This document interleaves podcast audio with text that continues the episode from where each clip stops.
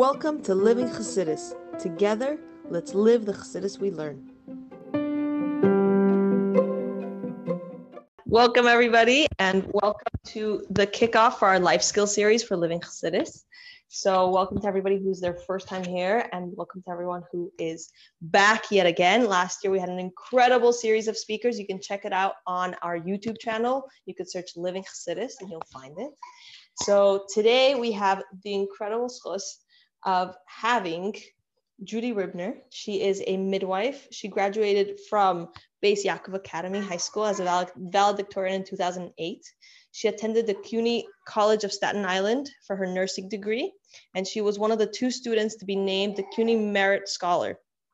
She completed her midwifery education at SUNY Downstate Medical Center with high honors, and she is finishing her doctorate at NYU's DNP program as a Susan Kuhn great. I'm doing great.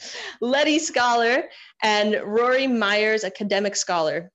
She was drawn to midwifery because of the gentle, because it is gentle and humble. And she has shadowed Dr. Eden Fromberg, holistic gynecologist, prior to opening her own integrative GYN practice at the Juhi Ash Center. Juhi Ash Center, Holistic Midwifery, New York. And she offers integrative GYN care, prenatal care, and home birth and she works with women because I love and care about them. She loves and cares about them. so we have the great schos to have Judy speak about cycle and everything that you want to know about the cycle. If you have any questions, you can submit them by writing and can't wait. Thank you. Thank you, Michal, for inviting me. And thank you to Kristen Leonard, who connected us. And I'm hoping to be at a birth next week with Kristen. So I'm going to thank her in person for this opportunity. And I really want to thank my mother always because my mother raised me to be motivated about health. My mother raised me to care about my health. My mother taught me how to care about my health. And my mother taught me how to care about other people. So I'm really here today because of my mother's efforts. And I want to thank her for that it's courageous to bring up this topic because it's such a charged topic. So, Michal, you have a lot of courage for addressing this topic, and let's do it together. So, it's also nerve wracking for me because I'm talking to a blind, I'm blinded to the audience, but they're not blinded to me, right? They see me and I don't see them. So, hi, everybody, and thank you for participating. And of course, um, submit your questions, whatever forum that Michal created, so that we can go to the specifics that are relevant to you. Um, my personal connection to Chabad is interesting because my father used to take me to the Rebbe's kever as a child. So I've been to the Rebbe's kever quite a number of times. And the Rebbe has actually reached out to my great uncle as a surgeon um, for his professional help, like to help other people. So we're really coming full circle with my being with Lubavitch woman. So I'm really honored for that. And, you know, when you think about your identity, just if you don't have a pen and paper, just think about your identity and think of four ways that you would describe yourself. Everyone take a minute now to think of four ways, like your four central aspects of your identity. And I'm thinking also.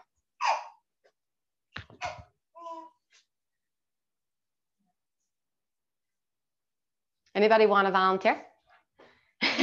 you came in late, so we're going to pick on you.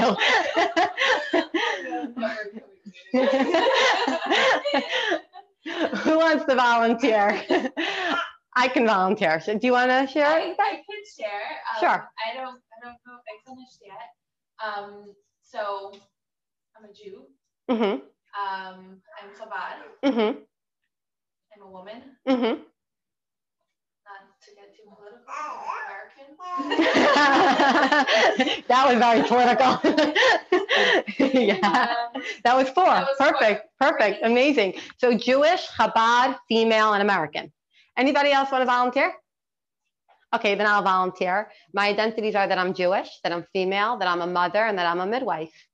And I think of a lot of women that I know who would put being female as one of their major identities because being female, it, it's not just what we look like, it's how we think, it's how we feel, it's our behaviors, it's how we make decisions, it's really how we live in our bodies and how we experience the world. It's much bigger than just a specific reproductive system that we have. It's much bigger than, you know, do you have feminine characteristics or are you masculine looking? It's much bigger than just facial features.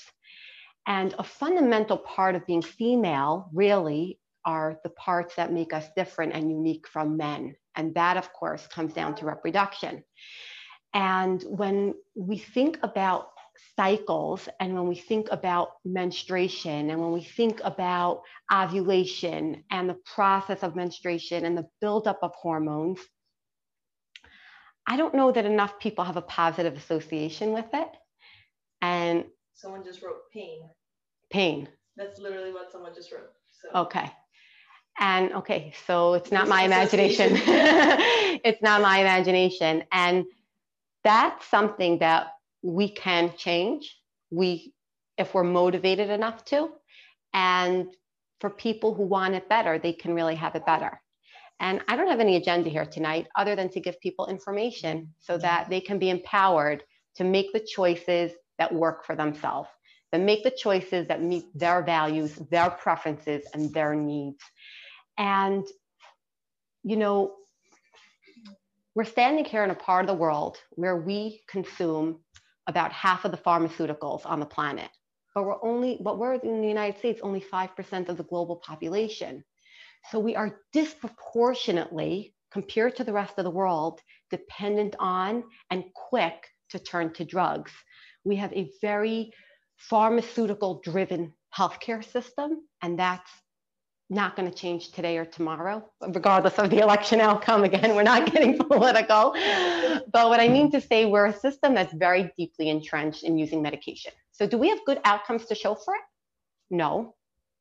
In the last 10 years, for a number of years, we had a decreasing life expectancy, which means from 2013 to 2018, every year, people in the United States were living shorter and shorter and shorter and shorter and shorter. We are the only country in the entire industrialized world that every year has more mothers die during childbirth. We have American hospitals that have over 50% C section rates. We have a population where the majority of adults have a chronic condition. I looked it up today so that I have current accurate information. 60% of adults in the United States have at least one chronic condition. It became normal, such as obesity, diabetes, um, asthma, cancer, right? These are all chronic conditions. It became normal to not be healthy. As a matter of fact, if you're an adult and you don't have a chronic condition, you're the minority, you're the exception. I mean, that's a reality that we need to integrate and question and say, how have we become so sick? What are we doing wrong? Because something's not right about that. And I, I, mean, if you if you're more likely to live longer by living in Poland than in a high resource country than the United States, that should be like, ouch. That doesn't sound right to me at all. So we could, yeah, we could nuke a third of the globe with the press of one button. We could put a man on the moon. But that doesn't mean that we have a healthcare system that's really aimed at health. That doesn't mean we have a healthcare system that promotes people's well being. And I'm going to suggest one possibility, and that might sit well with people, it might, might not. I think that part of our dependency on the pharmaceutical industry is because pharmaceutical industry gives a lot of donations to medical schools and therefore the training is very much directed in that direction. And then another piece of it is that the average American doctor's office sees about four patients an hour. So in 15 minutes, you're gonna introduce yourself to the person. The doctor's expected to take a history, do an exam, and then make recommendations. How much time does that leave in 15 minutes to do education about health? How much time does that leave in 15 minutes to talk about lifestyle modifications? How much time in that 15 minutes does it you have to go through the person's diet? I'm not a magician. I could never do that, right? So all of these systemic pressures and these systemic factors have led us where we are today. So our discussion today is really going to be about information about health so that we can take responsibility for ourselves and make decisions that are well informed. Okay, so cycles come with a really negative connotation, but if we can leave out any pain, if we can leave out emotional um, side effects, bad side effects, emotional ones, and any physical ones, then really there's tremendous value to the female cycle. We're a mammal. Other mammals, most mammals don't menstruate. They grow their mammals inside like we do. They gestate internally. So they have pregnancies like we do, but they don't menstruate, most of them. Instead, their bodies reabsorb the blood each month, but we don't do that.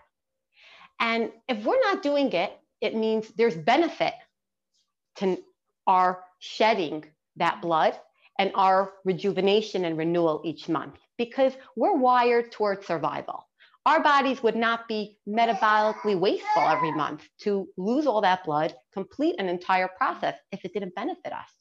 The body is hardwired towards survival and the body's hardwired toward health. The body wants to live, the body wants to thrive.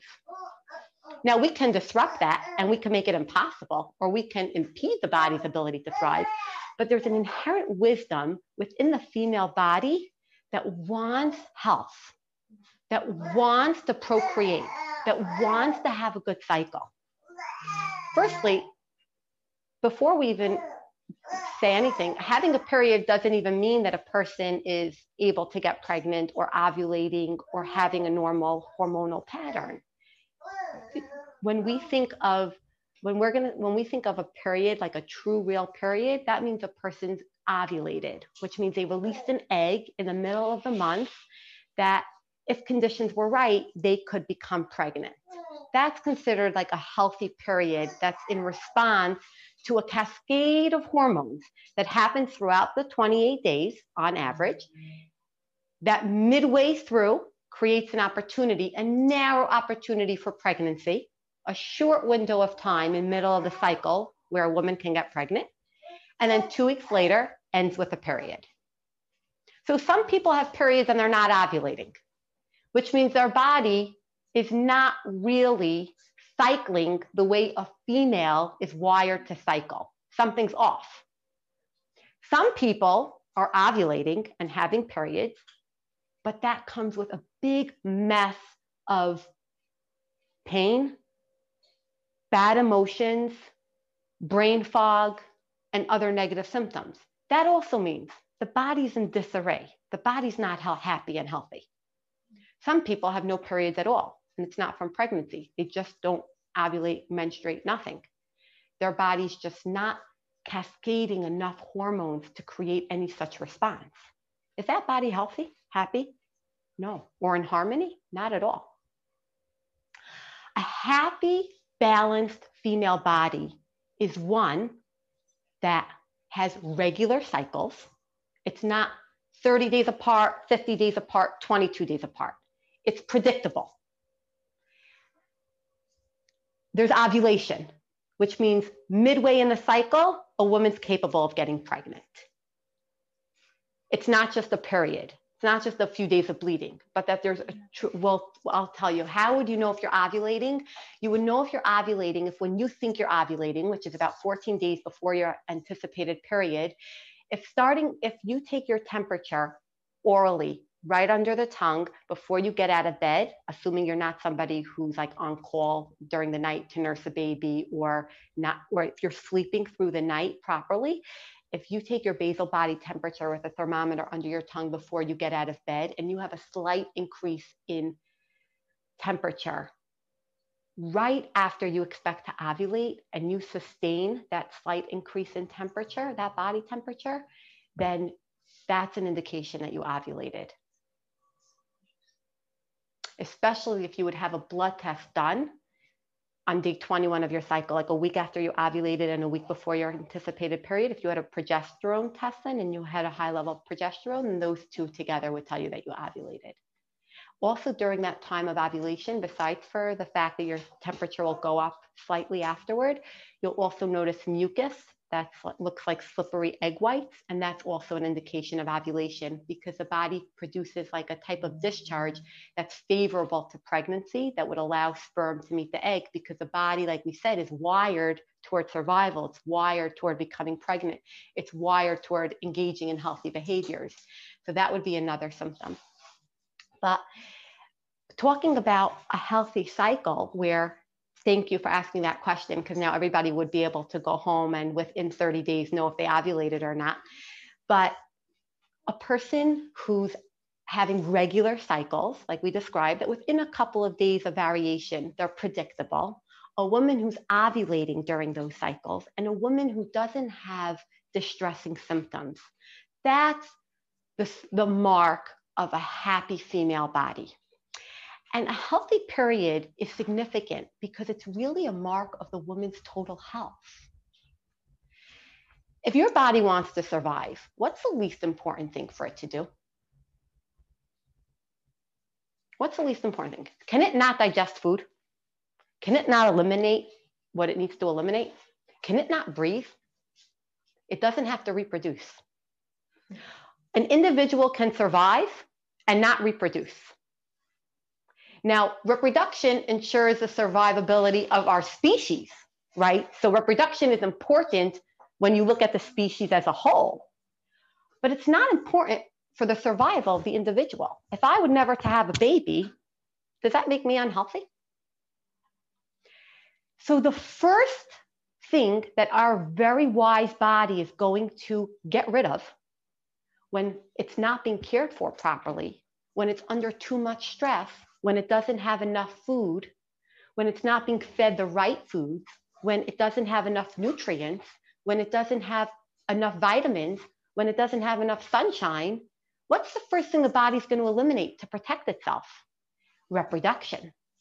So it's not accidental that women who are otherwise healthy and otherwise don't have medical conditions that their cycles are the place where their body expresses problems. It's not because the body's stupid or broken. It's that the body's so wise, the body knows I need to make sure I breathe properly. I need to make sure that I eliminate properly. These are essential for my survival. I need to prioritize. I'm being given limited nutrients, limited food. I'm under a lot of stress. I can't make a baby now. I need to use everything I have to keep this person alive. I will not reproduce. So it's almost like a monthly report card. If you have a healthy cycle, like we just described, regularity with ovulation, without distressing symptoms, then your body's in good harmony. Your body's happy. But if you don't have all those three components, unless you're breastfeeding, if you don't have all those three components, then that's when you want to take a step back and say, okay, my body's talking to me. He, she is telling me I'm not well nourished. I'm not okay. So let's address it at the root. What causes people to have very severe PMS or very bad cramping or irregularity? What's causing that? I wish I could just say, oh, it's just one thing and this is like the magic bullet and we'll all walk out and like tomorrow we're all good. it's highly individual. The body's so sophisticated. We're so many systems that are integrated with each other. There are billions of processes, billions of cells happening every second. So we're like a genius creation that it takes sometimes some investigating to figure out getting to the bottom of what the issue is. But assuming that there's no underlying pathology, which means assuming that there's, and for most people, they don't have an underlying pathology, assuming that there's no underlying major medical condition, assuming that the person doesn't have enormous fibroids, assuming the person doesn't have a thyroid problem, assuming that the person doesn't have, you know, uh, any major metabolic disorder like diabetes, assuming that the person is in otherwise good health, then there's a number of aspects that we do every day, aspects of living that we do every day that can be annoying our bodies to the point that she will say, I'm not okay. My body, this body has dysbiosis, disbalance, and I'm going to say hi to you every month and remind you of that by having really bad PMS until you take care of me and until you prioritize me. So I'll tell you what some of those things are. Firstly, irregular sleep. The sleep cycle correlates, a healthy sleep cycle correlates with healthy cycling. Like the sleep cycle and the reproductive cycle are very much connected. The sleep hormone melatonin plays a big role in the function of other hormones. So most people, do they sleep regularly? Do they have healthy sleep? I hope. Healthy sleep means that you're sleeping in a very dark room. Healthy sleep means that you're not overheated. Healthy sleep means that you go to bed relatively at the same time each night, like you're not sometimes at 2 a.m., sometimes at 10 p.m., sometimes at 12, that your body has a normal rhythm. Healthy sleep means that it's as dark as possible. Did we say that? Light is an interference. Healthy sleep means you don't work night shift. I know. I'm like looking myself in the mirror the next time I attend the beautiful birth at night. um, so sleeping on a regular cycle is important. Sleeping adequately, seven hours of sleep, and getting to bed before midnight. Those are two really important ways to sleep properly. Let's move on to the next. Um, healthy sleep. Healthy exercise. What's healthy exercise? Healthy exercise means that it's regular, it's consistent, it should ideally be every day, and it should be strenuous enough that you feel like you're working out, that your body works, but not strenuous enough that you feel like you're killing yourself. Like listen to your body and let your body be your guide. But exercising regularly plays a role in hormone function because it impacts cortisol. Cortisol is the hormone of stress. Oh, she's heaven. cortisol is the hormone of stress. Hi, Hannah.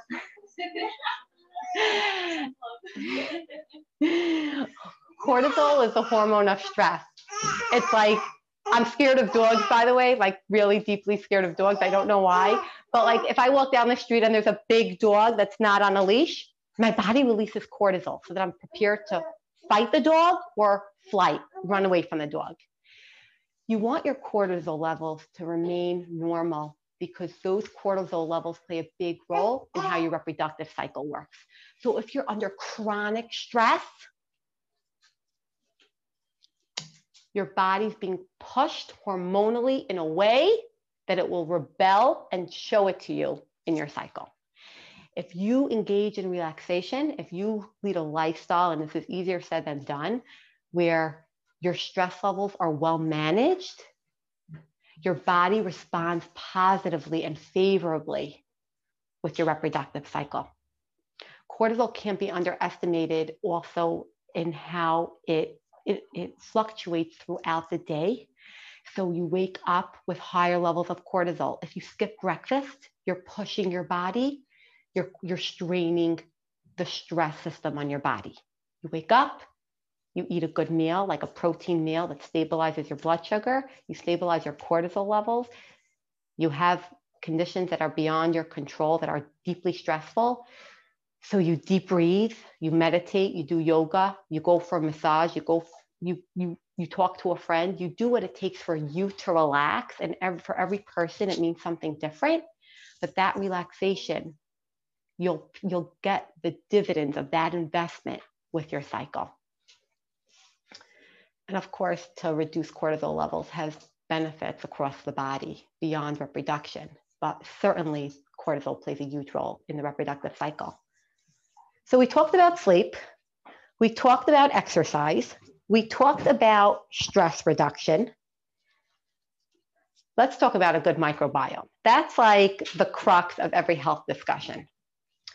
The microbiome are the billions of bacteria that colonize in your gut. They colonize in the vaginal canal. They colonize on your skin. They colonize almost everywhere in your body. But the gut has an enormous microbiome. And those billions of bacteria are the intelligence of your body. They- colonize. colonize. Yeah, they grow and they live there and they hang out there and they protect you from illness. They control in many ways your immune system. They help you digest your food. They help you metabolize hormones. They help you produce hormones properly. Those billions of bacteria in your gut, they communicate with your brain. So they affect how you think, if you can remember well. They affect how you are socially. They affect your mood. Those billions of bacteria in the gut, referred to as a microbiome, if I had to pick one issue that's not given enough attention to, that's not given enough value to, it's that issue in this part of the world, microbiome. And the research on it is still in its infancy. We don't even understand the full consequences of a healthy microbiome, how that helps a person.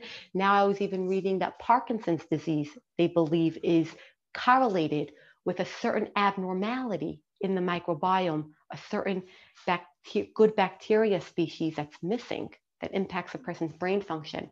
But certainly, when it comes to hormonal health, the microbiome is sacred because of its role that it plays in the immune system, how healthy you are, and your hormones.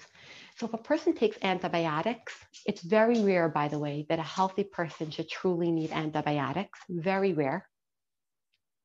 If a person takes, and the CDC says that the, the misuse of antibiotics in hospitals now is at 50%. And I think that that's a gener, that's, I think that that's being nice. What I've observed was higher, but I guess it varies by hospital. New York is particularly interventive compared to hospitals in the West.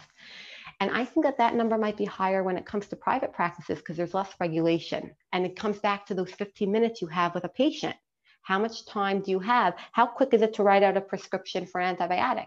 Very quick. How much time do you have to talk about the risks of antibiotic? Right? It's you don't really have that. It's harder to have that discussion. But the reason that people who take antibiotics they end up saying that they feel more susceptible to getting sick again, it's not their imagination. They didn't grow monsters in their head. The antibiotic is an assault against the good bacteria in their microbiome. And because of that, until their body can rejuvenate itself and repair itself, the body is more susceptible to illness. It doesn't have those bacteria it needs for its immune system. It doesn't have those bacteria it needs for hormone. That's why people who are on hormonal contraception are told that if you take antibiotic, your contraception is less effective. That's real. It's because those good bacteria in your gut are to, you should protect that like anything you can. And how do you have a good microbiome? The first step is if you were born vaginally, that is a huge um, step toward having good microbiome because the baby's gut is sterile, sterile in utero. So as it gets born, it swallows the mother's vaginal bacteria, and that becomes the seeds and the foundation of the baby's microbiome. Being breastfed cultivates good bacteria. Not being given antibiotic. Eating healthy foods. Let's talk about healthy foods. Foods create, feed good bacteria in the gut. So healthy food that's diversified, that you eat different kinds of healthy foods, generates different kinds of healthy bacteria in the gut. And you will reap those benefits each month. You will reap those benefits when you try to digest food, your whole system is more efficient. You will reap those benefits that you're not sick that frequently. You will reap those benefits because cognitively, the functioning of your memory, the functioning of your learning ability will improve. What you put in your body has a tremendous amount of power to improve the quality of your life. I like ice cream, by the way. I like chocolate.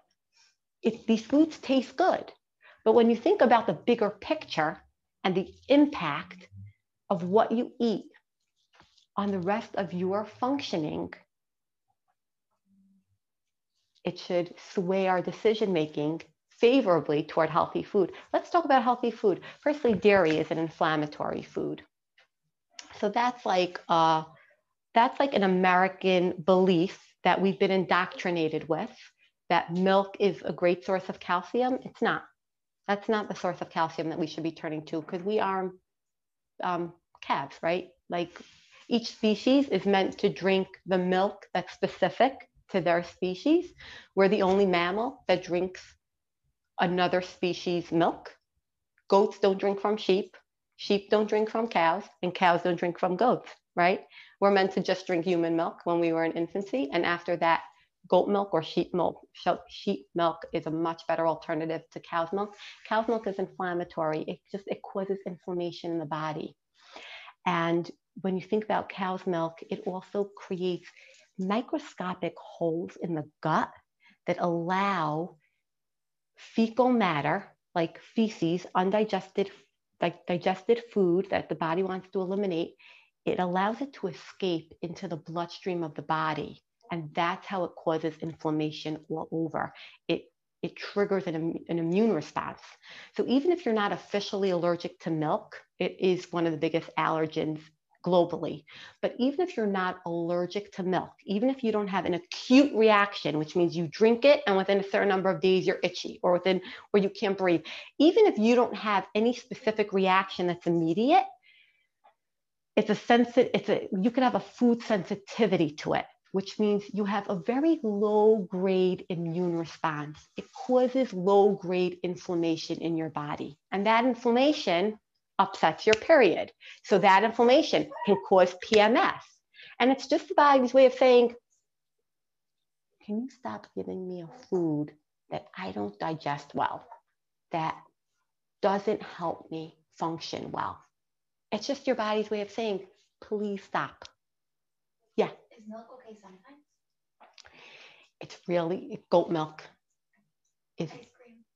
Like No, never. try you know there's no never you know we have to live we have to you know so it's a personal choice but ideally a person should really avoid it Like probiotics, like yogurt. it's an excellent question with probiotic in general so yogurt is a fermented food and assuming that it's not made with preservatives and all sorts of sugars because sugar grows bad bacteria in the stomach like sugar encourages a bad microbiome whereas healthy food encourages a good microbiome so fermented foods are good um, and just in terms of taking a probiotic like by itself the issue with probiotics it's not like okay you could take antibiotic and then you'll take a probiotic and you'll undo it a probiotic does not graft, which means it doesn't remain permanently. If you give your body the strains of good bacteria through a probiotic, it will be there for as long as you keep giving it. But when you stop, that bacteria doesn't know how to like create its roots as part of your body and colonize and really grow as part of your microbiome. So it's really through food that you develop a good microbiome. Like there's no quick pill shortcut. I mean, I wish there were, you know, I have it in my pocketbook, right? It's like, it's just, it's good food. It's making healthy choices. What are, what's good food? Gluten, by the way, is also another food that's really inflammatory. A lot of people who are not officially celiac disease or don't have official gluten intolerance, they can also have what we just described. If there's an inflammatory protein in gluten that creates inflammation, they can have a very low grade sensitivity to it that manifests itself as PMS, as no ovulation, as irregular cycles. It can just be gluten. Like if a person had to make two changes today with their diet, it would be to eliminate sugar, dairy, and gluten and eat more vegetables. That would just be like off the bat easy, very easy, easy, right? It's like just eliminate sugar, gluten, and dairy. But that can be a goal for a person who's really about to embark and take responsibility and say, I'm embarking on a journey now to restore my body. That would be a great way, a great place to start. What was the conclusion about yogurt? Because it is, you said it's fermented, but it's also dairy. A high quality yogurt, like a high quality yogurt, ideally, firstly, doesn't use cow's milk, but is built from a different kind of dairy like sheep or goat. A high quality yogurt would also be one that doesn't have sugars because otherwise, and I mean, like I look at yogurts in the grocery store and like they have red 40 and they have so many additives and they have so many preservatives. Like if you can't pronounce the name, then you don't want that in your body mm-hmm. unless it's like the probiotic that you can't pronounce, like the mm-hmm. lactobacillus. But if it's like a weird word, then it ha- that's a preservative. You don't want that in your body. So yogurt became like you know, yogurt became, I want to keep myself to a time, so I'm going to move. Yogurt became like a food that I have to be so cautious in recommending because there's so many products on the market that are exploiting people's trust in yogurt but at a price that's not worth paying the price. By the way, there are goat's milk and cow's and uh, Sheep milk, sheep milk available in Carmex. wow, Yeah. that's, that's terrific. That's terrific. So you're saying specifically high quality yogurt and that would be not cow's milk. Right, right, right. So they're, they're, they're- it's there. It's. That's amazing. Whole Foods, Empire Kosher, Marketplace, it's everywhere. And Taste for Sure. That's amazing. If Yes. someone were to implement all that you were saying, how long should it take? to It's a very, results? it's a very good question. And the follicles that grow, the eggs that grow, it, the follicles like what holds the egg. What the process for the egg to mature and be and ovulate is about 100 days. So when a person ovulates healthily, it's really a marker for what's been happening in their body for the last 100 days. So if you're going to implement these changes, you can't expect results in 30 days from now. Your body's going to adapt to it pretty quickly. Your body's going to jump on it. Your body wants to be well. Your, the body wants to ovulate. And when you allow it to, when you enable it to, it will rejuvenate itself over the following months. Like I would give it three, four months, and you should already see a marked improvement. And we're going to go through a few other things. Um, firstly, eating enough. If you exercise a lot, it's not the, exer- the excess exercise that prevents the periods. It's that people don't eat enough for that extra exercise. Eating enough food and eating enough carbohydrates is very important for ovulation. Carbohydrates, like healthy carbohydrates, like a potato with a peel on it that has a fiber, like a sweet potato with a peel on it, like starchy vegetables like squash. These are all healthy carbohydrates. Rice, whole grain rice, that's a healthy carbohydrate. It doesn't have gluten, but it's a healthy carbohydrate and it's filling. Having enough protein, like a balanced meal, protein, fat, starch, vegetable, a healthy fat. What's a healthy fat? Avocado, coconut oil, olive oil, avocado oil, definitely butter that's like grass-fed butter is, is good. Yeah. And besides for healthy fats, what about healthy proteins? Like good quality eggs. Eggs, by the way, some people do have sensitivity to, but high quality meat, like grass fed meat, it's not that much more expensive than the other type. Grass fed meat means that they were conscious with what they fed the meat, the animals, so that the animal body isn't loaded with all sorts of things that you don't want in your body. So grass fed meat is a high quality form of meat. Lamb? Yes, lamb is because lamb is not heavily commercialized. So it's a good quality meat. Duck is a good, very good alternative to chicken. Chicken is very heavily commercialized. They feed the chickens a lot of soy. That's why we, that's one of the reasons we see precocious puberty in America, where girls are younger and younger when they get their periods because they're eating chicken that is fed food that is like a phytoestrogen in their body. It mimics what estrogen looks like in their own body. So it targets like breast tissue and all the other parts of the body that are receptive to estrogen. So like chicken is it, chicken that's just bought in a supermarket that's not a high quality chicken should be avoided. Duck is a better alternative, lamb we said, or grass fed meat. And by the way, red meat has a lot of the necessary, a lot of the necessary nutrients for hormone production, like vitamin B6, vitamin B12. I want I wrote them down because I want to share them. Magnesium is a biggie for hormone health, a biggie. Magnesium, by the way, is also very calming. Magnesium makes you feel happy, and it's found in nuts, seeds, and leafy vegetables. One of the reasons that magnesium helps with period pain directly is that magnesium, it reduces something called prostaglandins, and that's a substance in the body that makes the uterus contract. So by reducing it, it relaxes the uterus and it reduces menstrual pain. That's how magnesium works to reduce menstrual pain.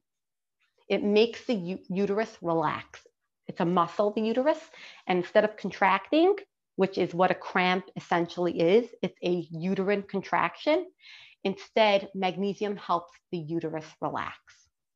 That's how it reduces it. And that's also, that's in nuts, it's in seeds, it's in leafy vegetables. All of these vitamins that I'm going to mention magnesium, B6, B12, vitamin D, zinc, selenium you could supplement on all of these. But the best way to get vitamins that the body can really utilize is through food. That's how the body was designed to be nourished. That's how the body was designed to benefit from these tiny nutrients. Healthy sunshine. Can't overstate the importance of healthy sunshine in reproductive health, in mood health. Sunshine, if you're not burning, you should get the max that you could. The max you could without burning. And that's very individual. It's based on your complexion. It's based on where you live in the on the globe, like how direct the sunlight hits you. It, how much sunlight you how much sunlight you need per day is also dependent on season. In the summer, you can uh, get a lot more sunshine than you can in the winter. Like the sun is stronger than it is in the winter in the northern hemisphere. So the, the guide is to get the max sunshine that you can without burning. And that's really how you get proper vitamin D. And that plays a huge role in the whole cascade of hormone production. I want to share this with you because I want to show that during a typical month, the first half of the month, we're estrogen dominant, which means the main hormone that's circulating in our body from our ovaries is estrogen. And in the second half of our month, we're progesterone dominant. What is that? Sure.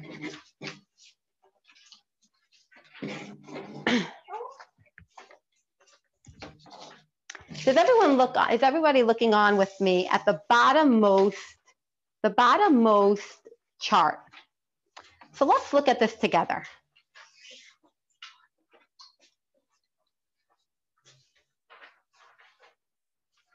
The bottommost chart is telling us day of menstrual cycle.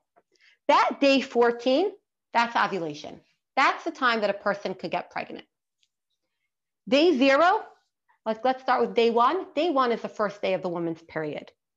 Two weeks later, on a 28 day cycle, she could get pregnant. Two weeks after that, she's starting another cycle, right? It's day 28. She's about to start menstruating again.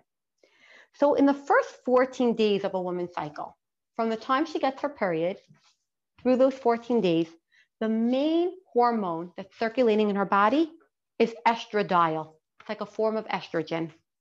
You see that corresponding light gray mark? It's estradiol. In the second half of her cycle, she has progesterone. So we feel differently during the first half of our cycle versus the second half. We have a different chemical circulating in our body. Estrogen and progesterone, they don't just target the uterus or the ovaries or breast tissue.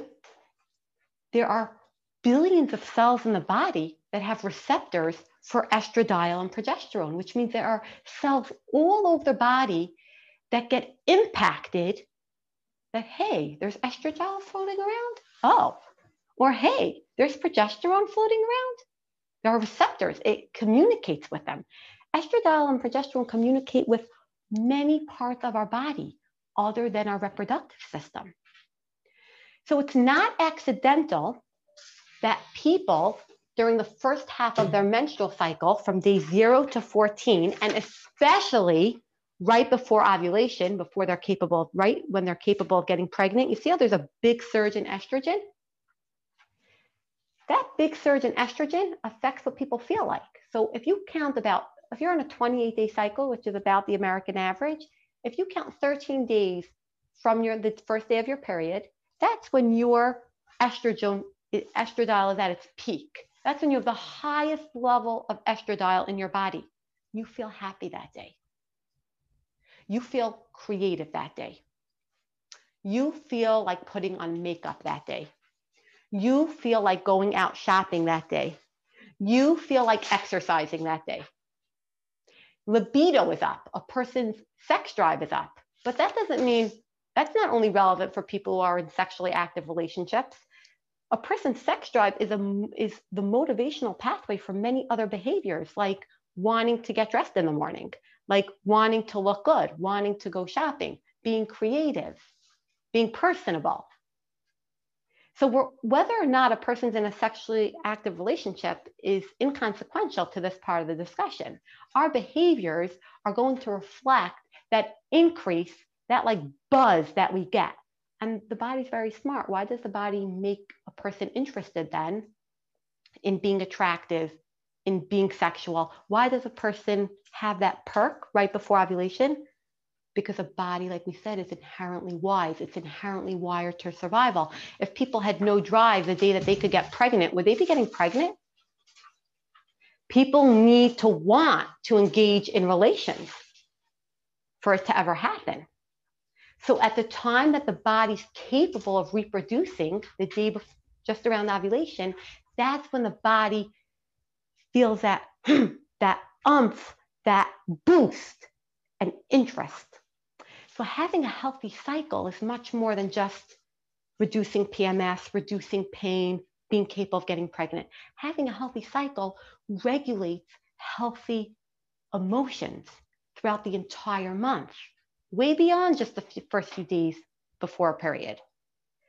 We want to live with that boost. We want to be people who are excitable and stimulated and interested in the world. We want that engagement. And that's estradiol speaking in your body. That's the influence of estrogen. Healthy estrogen metabolism. You want estrogen, estrogen to be metabolized healthily in your body, that you don't have too much, you don't have too little. Help your microbiome. Those bacteria in your gut escort out of your body estrogen that your body doesn't need.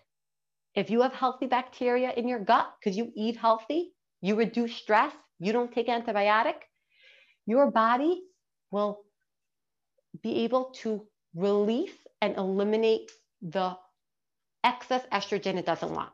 An unhealthy microbiome reabsorbs that estrogen. That itself can cause PMS. That itself can cause heavy periods. Your body has an abnormal amount of estradiol it wasn't meant to have. It wants to escort it out of the body. It needs healthy bacteria to do so. It needs healthy bacteria to do so, and you can control that. Let's talk about progesterone. By the way, this is fascinating. I was just reading research about this, but it's, it, it, it almost like gives me chills because, you know, it's scary to think how much we're impacted by the chemical signals of these different hormones in our body that switch on and off billions of cells across our entire organism it's fascinating that there was research that was done that demonstrated that people, when they're ovulating, are attracted to men who have more masculine features. But people, and this is the rationale why, and people, women, during the second half of their cycle, when they're predominantly progesterone, and that's their talking hormone, they're attracted to men who are like financially stable and caring and loving. And why is that? The body is so wired towards survival that when it's capable of getting pregnant, it says, I want to mate with somebody who has good genes, like somebody who has a good jaw, looks masculine, and is attractive that way. But afterward, when the body's predominantly progesterone and the body thinks it might have gotten pregnant, and that's why it's holding on to the uterine lining. It's like preparing itself for pregnancy, the second half of this of the month. Then the body says, one minute, if I'm growing a baby, I need a guy who's financially stable, who's caring, and who would make a good long-term partner to raise this baby. And I found it so fascinating that women's attractions were able to be predicted based on where they were chemically, where they were hormonally in their cycle. So, you know, the ramifications of that, of course, is that a person almost has to try out any prospective partner that they would enter into a long-term relationship they have to try them out on all days of their month because a person's feelings i don't mean that in a funny way but you know it's like a person's feelings are so you're nodding a person's feelings are so influenced by what hormone is dominating them at that time that their attractions can change. And I mean, just from a practical place, you know, the amount of time isn't so long. We're not like saying like you have to try them out with like a year's worth of hormones, you know. And I'm not like a relationship expert at all. So I'm not coming from a perspective of how much time people need to spend together or the emotional component. Just from a purely physiologic standpoint, there's real benefit to that. So what's your body doing during the second half of the month?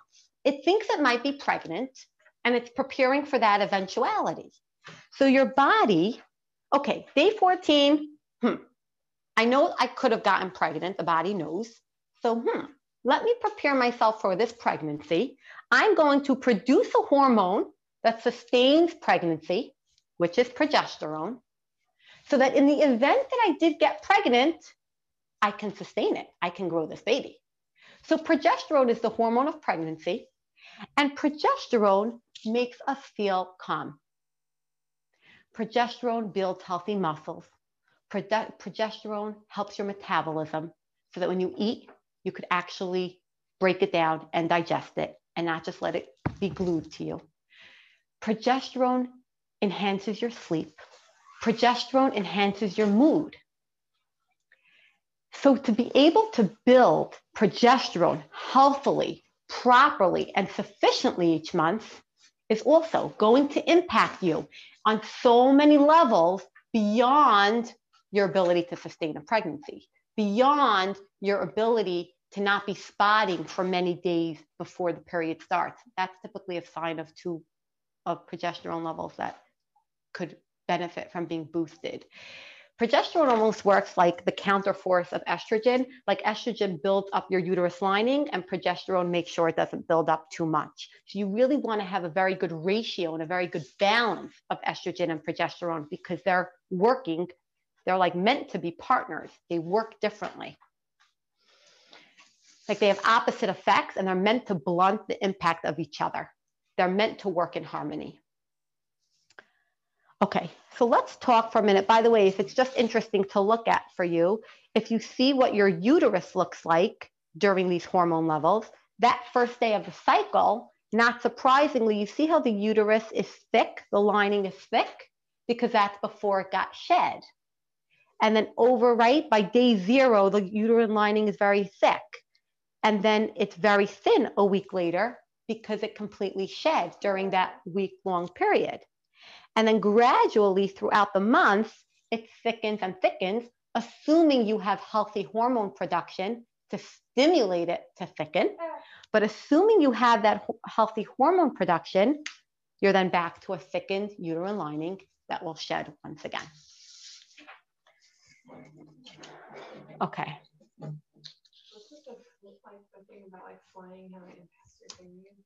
It's a very good question. And I really question if it's the impact of the sleep cycle, like jet lag.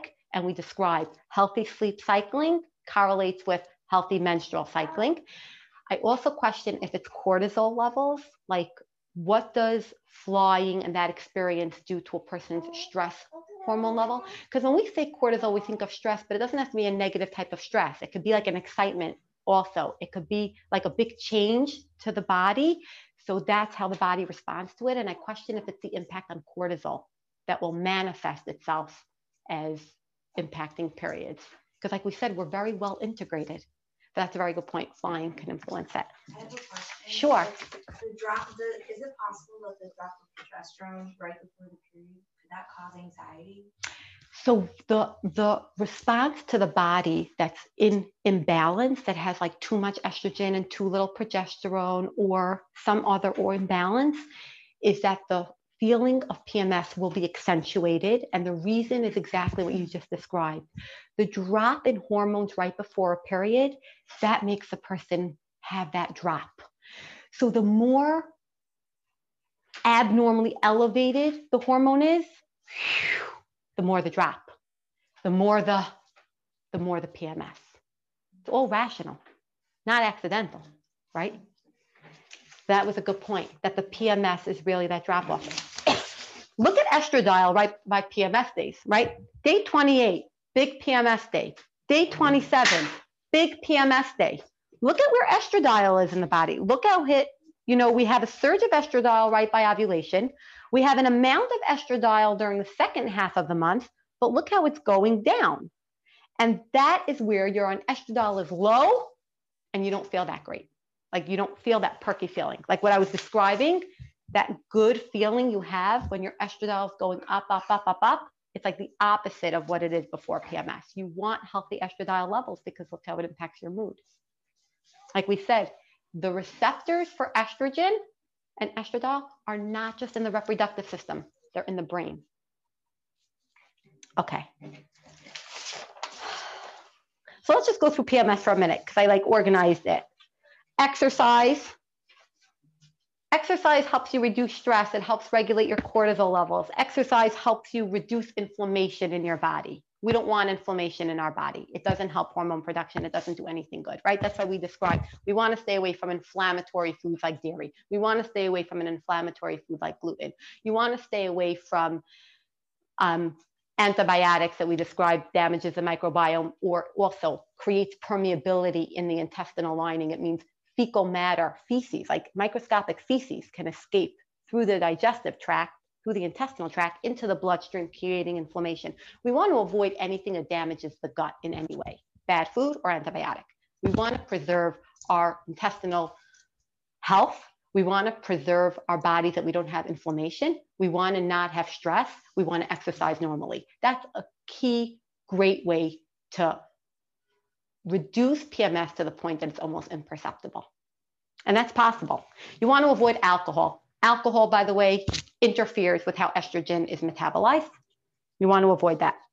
And then it's magnesium, vitamin B6, and zinc. Those are really the key. But when we discussed that before, magnesium is in nuts, it's in seeds, it's in leafy vegetables like romaine lettuce, dark green romaine lettuce. The B vitamins are in meat.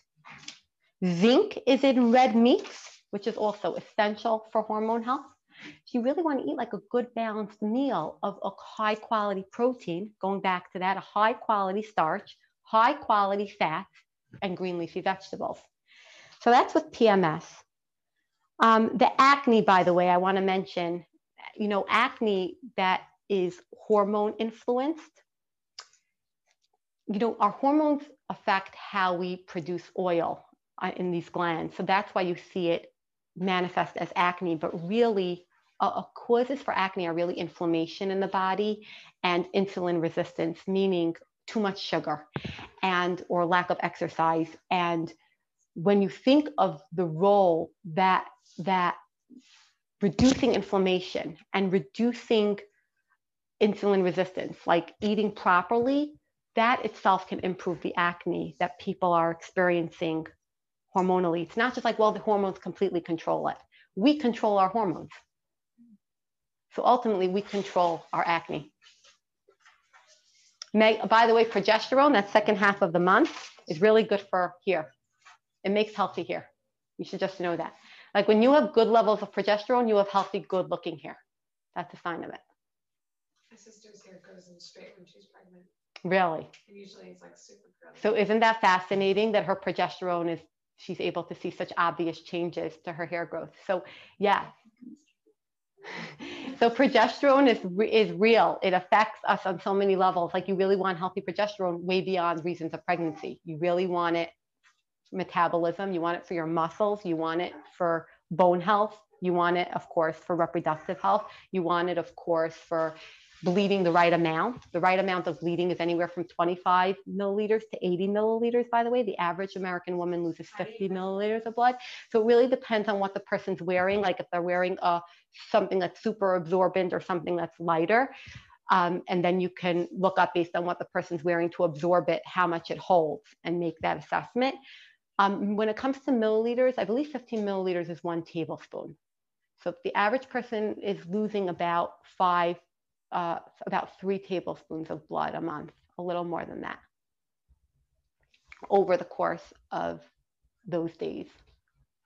25 to 80 is considered normal. Yes. Someone just sent a question. She wants to know if someone has fertility issues like PCOS or doesn't ovulate, is there some way to solve it naturally or is really an imbalance that needs medical intervention? PCOS is something called a diag- is given by a diagnosis of exclusion, which means PCOS is given to people because they weren't they didn't meet the di- diagnostic criteria of other conditions but they're not ovulating so we're going to call them pcos but pcos really has very specific criteria and it needs to be diagnosed correctly because i think that there's a, a widespread overdiagnosis of pcos pcos also has a number of different causes it can be caused by inflammation and reducing inflammation in the body exactly the way we described dietarily primarily exercise and what we just described will help inflammatory induced PCOS. Most PCOSs are a result of insulin resistant PCOS, which means the body has too much of the hormone insulin. And that hormone interferes with their ability to ovulate. Because what we're describing is that hormones all talk to each other. And a person who has insulin resistant PCOS benefits tremendously from dietary changes. That can be the make or break for them. Putting somebody on the pill for PCOS if you think about it, is that solving their problem? The pill is going to shut down all their hormones. The pill is going to make it they don't ovulate. So if a person has PCOS and they're not ovulating, is giving them a pill that's going to shut down all their hormones a solution just because every 28 days they'll bleed? The bleeding from a pill has nothing to do with a period. We said a period is after that cascade of hormones, after ovulation just releasing blood from there is not a period. It's a bleeding from the pill is a chemically just withdrawing a certain synthetic chemical that induces bleeding. It's not a result of ovulation. The woman doesn't ovulate when she's on the pill. There's a reason she can't get pregnant. That's how the pill works. It makes women not ovulate. It shuts down the cascade of normal female functioning. So for a woman in the United States system, we treat PCOS with the pill. But how can we call that a treatment if the person's not ovulating? As a matter of fact, the pill can even exacerbate PCOS because the pill, firstly, interferes with a person's ability to metabolize sugar. So they can make an insulin resistant person have even worse insulin resistance. So it can worsen the cause of the PCOS in the first place. The pill also will alter the person's microbiome. The pill will alter a person's immune functioning. So if they have inflammatory induced PCOS, it will cause more inflammation in their body. The pill, and like we said, the pills periods aren't really periods because you can arbitrarily decide how often you want to bleed. Do you want to bleed every month? Do you want to bleed every 80 days? There are pills that go by different packages that let you pick whenever you want to bleed.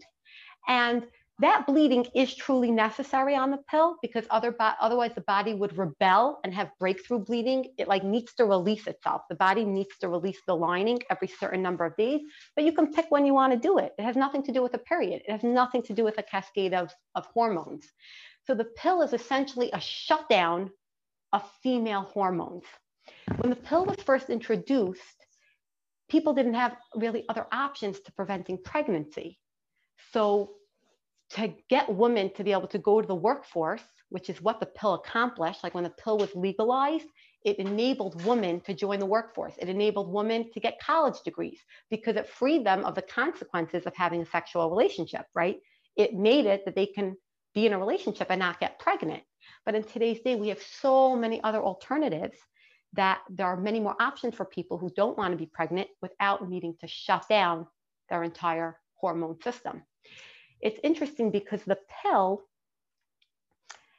you know, it, it made it that women who who don't want to get pregnant can lead a lifestyle that is only possible if they're not pregnant.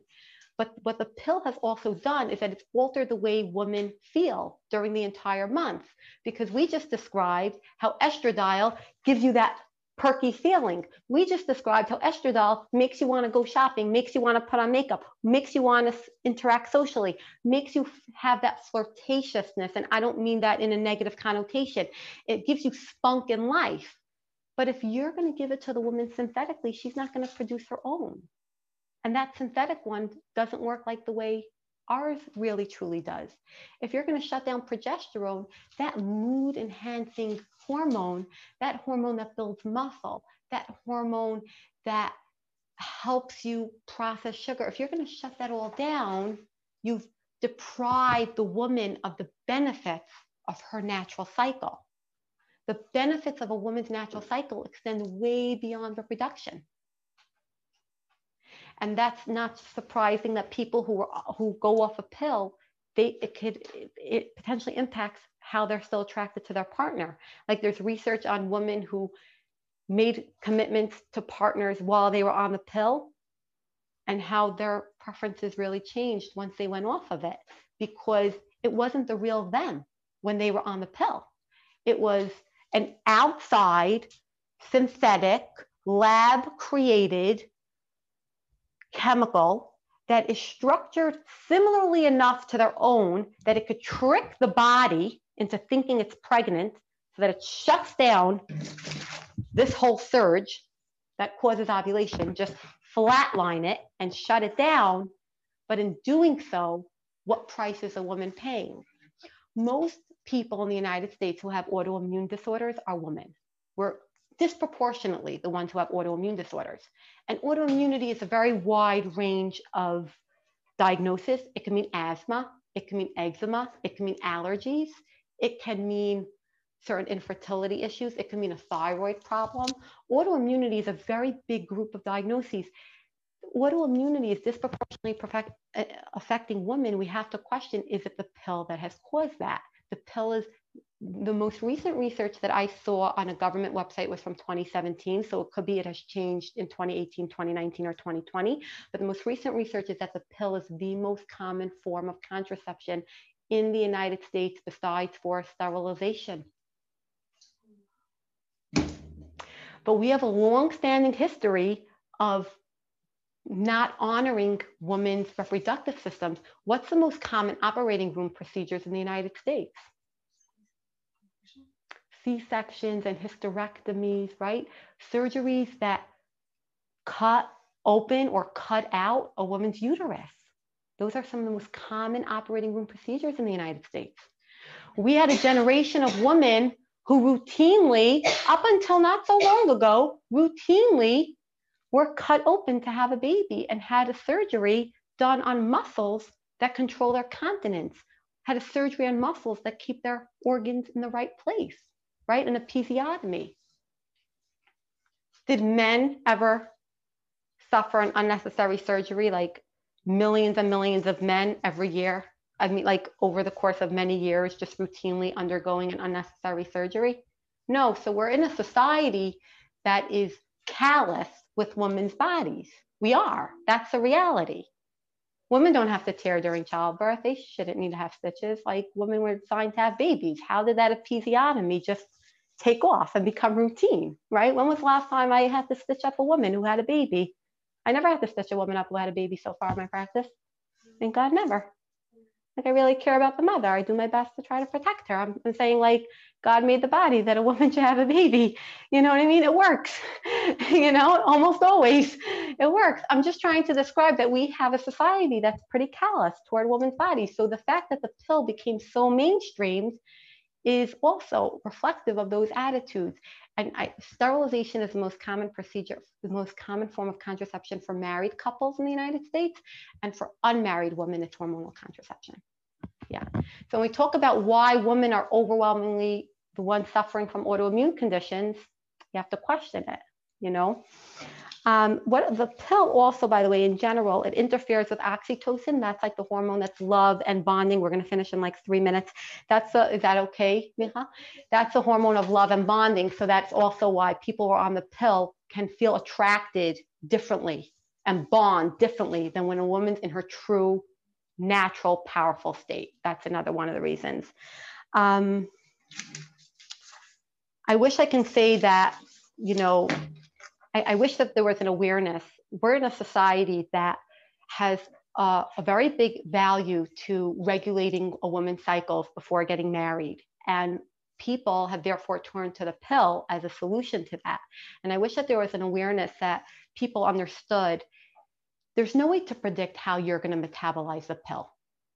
there are people who do have very bad symptoms right away. There are people who feel good on it. It's, there's no way to know how you're going to metabolize it.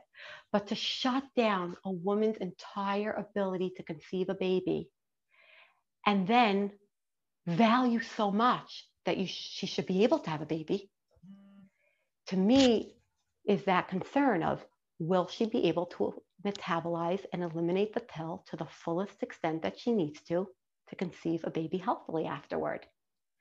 And the quickness which we turn to, oh, we want to get regulated for our wedding date. Firstly, you might be spotting from the pill really badly because it takes some, some women a number of months till they adapt to those synthetic hormones. So it's not even a guarantee by any stretch of the imagination. But to think that there are people who will value their fertility so much afterward who are shutting it down completely, will their body eliminate that drug very quickly and efficiently? I don't know. Will they have twins from it afterward? I don't know. We know that that's correlated, people who are on the pill to having twins. Will their body have an ectopic pregnancy from it? We don't know. Is that common? No, but we don't know, which means like a pregnancy that grows outside the uterus. We don't know what that impact of that pill can be on that woman's body. So to make a decision fully informed of the potential consequences is really important. And then it's a very personal choice. Everybody has a different orientation toward shutting down their entire reproductive system. Everyone has a different orientation toward relying on a pharmaceutical product. That's a very personal choice. But I just, I, what I just mean to communicate is that I wish that that choice can be made with the mindfulness of what the potential consequences are. I don't know what percentage of women who struggle with infertility is a consequence of their taking a pill. Nobody can ever know that. No one can give you that answer. Um, so I want to just wrap up to say that when your body is happy, your monthly report card is a happy, healthy cycle and feeling good throughout the month. And your lifestyle choices and your dietary choices can really impact it.